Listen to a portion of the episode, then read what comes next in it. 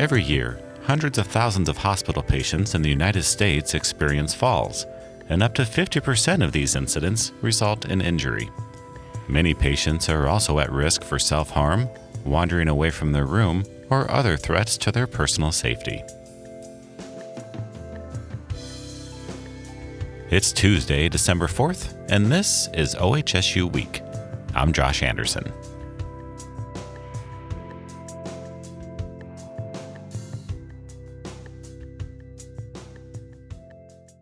Margaret McDonald met with Jackie Abbey to learn about the program recently introduced at OHSU to help reduce patient falls and other risks. Continuous video monitoring provides constant observation to help keep patients safe. So I'm Jacqueline Abbey. I'm actually the acute care float pool assistant nurse manager. I'm fairly new to this role, and then um, most recently picked up the project of continuous video monitoring, and I'm the clinical nurse oversight manager of that particular program. So, Jackie, tell us about continuous video monitoring. What is this? Continuous video monitoring is a program that we actually purchased from um, a company called Avasys. And essentially, what it's used for is um, to enhance patient safety. And so, whether that be prevention of falls, patient harm, elopement risk, essentially what it can do is help provide some resource allocation for what traditional hospitals call sitters, but we're actually using using it um, in replace of our patient safety attendant. Having PSAs at the bedside can be pretty resource intensive, and therefore. This program allows us to essentially deploy 10 mobile units in place of one PSA. How does it work within the patient room? Okay, so within the patient room, there is a mobile device that can um, just simply be rolled in. It's wireless over a secured network. There's a fairly large speaker that's on this video monitor, and it allows you to see 360 in the room of the entire area. So, you know, you can see from head to bed. And then there's also a two way audio and the ability of the tech on the other side to actually talk to the patient through the the speaker, but then also to set off a stat alarm if the patient continues with behaviors that might be concerning, such as getting up and they're a fall risk. If they continue to get up despite verbal prompts, the video monitoring tech, who we call a VMT, can set off a stat alarm and get staff in the room fairly fast. We have an average here at OHSU of 10 seconds of response time, which is actually five seconds below the national average, which is pretty great. So there's a continuous video monitoring camera in the room, mm-hmm. and then there's a video monitoring tech who's watching the screen. How many screens is that tech watching? The tech can watch up to 10 screens. We have 10 mobile units. There's fairly big um, pictures of each individual camera on that screen so the tech can monitor simultaneously um, patients who are at risk. What about privacy issues? How do patients and their visitors react to the idea of having a camera in the room? So it's really all about patient education. Um, the pr- first part of the process really is identifying, hey, this patient's at risk. They may or may not need um, a PSA, a patient safety attendant, and or a camera. So the nurse has to make some decisions there. Once that patient's deemed as someone who could be on continuous video monitoring, um, the nurse goes straight into the room, provides education about what the video monitoring is. And she gives very distinct instructions, such as, you know, this video camera does not um, record. It, it's really just a safety measure to watch the, patient continuously. It doesn't record audio or video. Um, we can speak to you through the monitor, but you can also ask for privacy. So maybe there's an important conversation going on between the doctor and the patient. Maybe there's um, personal care being done, and so therefore the the family can request the nurse to ask for privacy. And what does privacy look like? Is that a switch or is, does the camera need to be rolled out of the room? So the nurse actually just calls down to the tech, the VMT, and the tech can put it on privacy mode. And what we call a veil kind of goes over the screen for the tech. They do set timers on it to remind them, but it's really all about educating your patients and um, ensuring that they understand that there really is no recording. This is all about patient safety. And um, really, when you start explaining why we're doing it um, to family members and the patient, there really seems to be no issues in regards to, oh, okay, I understand the reason behind this. And they have an option to refuse too. What type of safety issues might be happening in the room, and what type of feedback then would the video monitoring tech give the patient? So, for example, if we're watching a patient because they are a fall risk, the things that the VMT, the video monitoring tech, may be looking for is hey, is this patient getting fidgety in bed?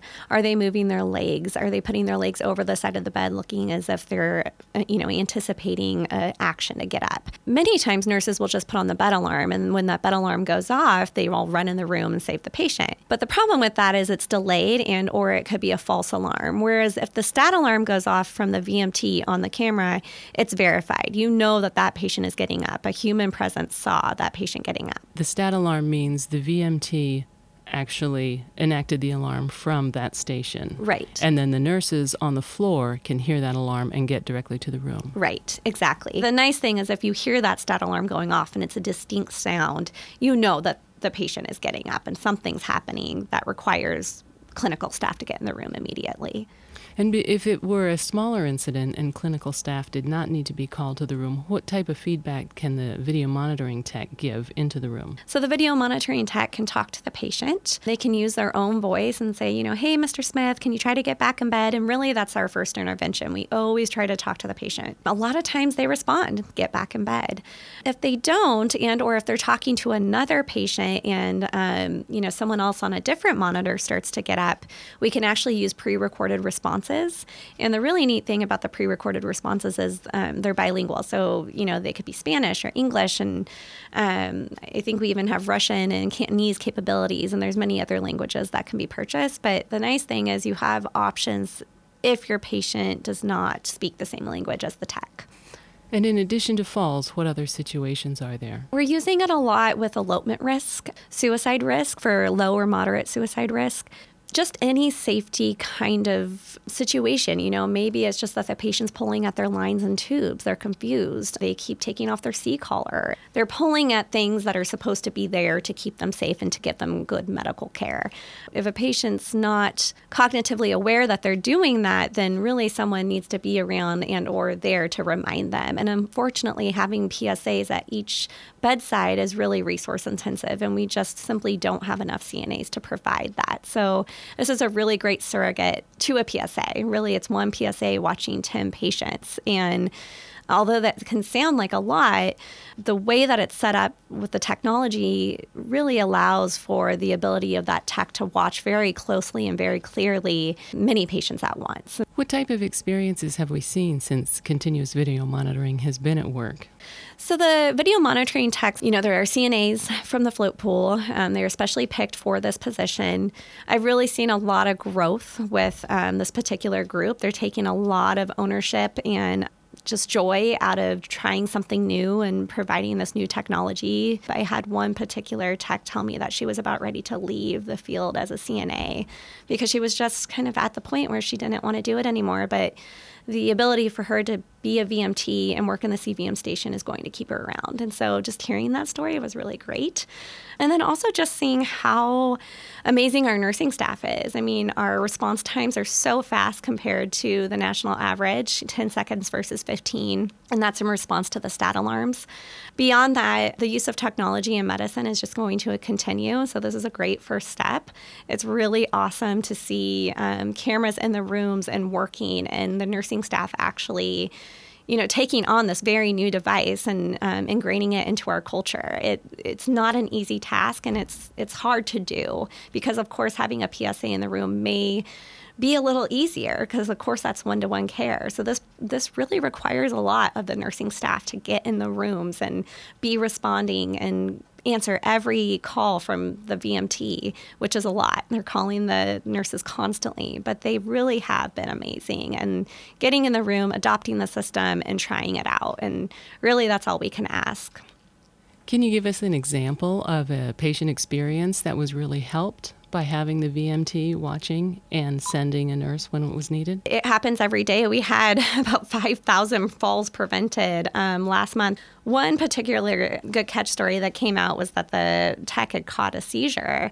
Many things like this have happened where the tech has noticed, you know, hey, this is not right with this particular patient. Maybe the oxygen was going down on um, the monitor, or maybe they were looking a little fidgety there's many things stopping um, patients from smoking in the rooms. You know, we've had that too, um, or even calling code greens when um, a patient unfortunately started to escalate and became a little violent against the staff. And the VMT felt that the staff was at risk, so they called a code green. A lot of things happening day to day that it's pretty amazing when you look at the numbers. And we know that because we have a dashboard, and every time they click or put a verbal intervention in, it goes to a dashboard, and we're able to allocate that data in real time.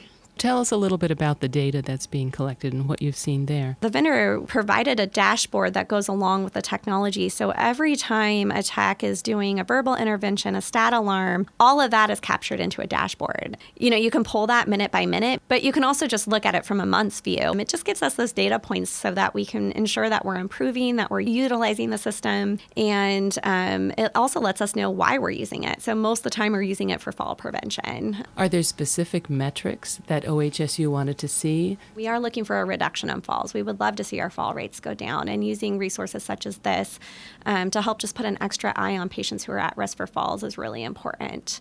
Um, we've yet to see a huge decrease in our PSA hours, but that's also because we're continuing to adopt the program and uh, figuring that part out. So, um, you know, right now, again, we're at 90% utilization, so we're getting there. And we'll, we're hopeful that with more education and continued thought process around why are we getting a PSA? What are the nursing interventions we can do before we get a PSA? So, this is bigger than just um, the video monitors. It's really a whole process of how do we decide which patients truly need that one to one at the bedside. A video monitor, a camera will never take the place of a person, and therefore, you know, there are going to be times that patients truly need someone in the room. It's really important to always focus on patient safety, and I think what this program can really provide is extra resources that you know, don't cost extra money. And when we don't have enough CNA staff to send out to the rest of our hospital, um, really by taking that one to one, there's not a CNA elsewhere. And so I think what this just truly provides is just another resource to nurses that isn't going to drive up your HPPD, that isn't going to drive up a budget somewhere else. HPPD? Um, hours per patient day. And the nice part about that is it's nursing driven. You know, I can decide in that day from my shift um, for my patient that they really need an extra eye. They need an extra person who's trained to watch for those cues of falling um, there one to one. I would have loved to have this on the floor when I was still there. I, I would have probably used it all the time because it's so nice just to know someone's watching, watching your patient and will call you if there's a problem. That's fantastic to hear. Thanks for joining us today, Jackie. OHSU Week is a production of Strategic Communications. This episode was produced by Margaret McDonald and edited by me. I'm Josh Anderson, filling in for Patrick Holmes. See you next week.